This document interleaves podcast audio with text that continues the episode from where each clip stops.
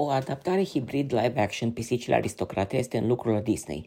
După câștigarea Oscarului în două mii douăzeci și doi pentru categoria cel mai bun documentar, Ahmir Questlove Thompson și-a găsit debutul regizoral în lungmetraje cu buget mare, fiind cooptat să se ocupe de cârma unui nou film live-action hibrid, Pisicile Aristocrate.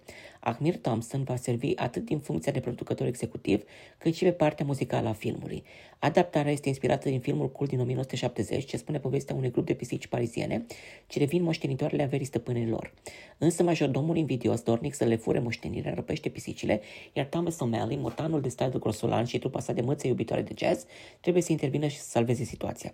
Un membru fondator al trupei de hip-hop The Roots, de șase ori câștigător al premiilor Grammy, Ahmir Thompson și-a corit drumul în lumea regizorală cu Summer of Soul, ce spune povestea festivalului de muzică Harlem din o mie nouă sute șaizeci și nouă. Documentarul și-a făcut debutul în cadrul festivalului de film Sundance din două mii douăzeci și unu, câștigând premiul jurului și începându-și turul către premiile Academiei Americane de Film, primind în cele din urmă distincția pentru cel mai bun documentar în două mii douăzeci și doi.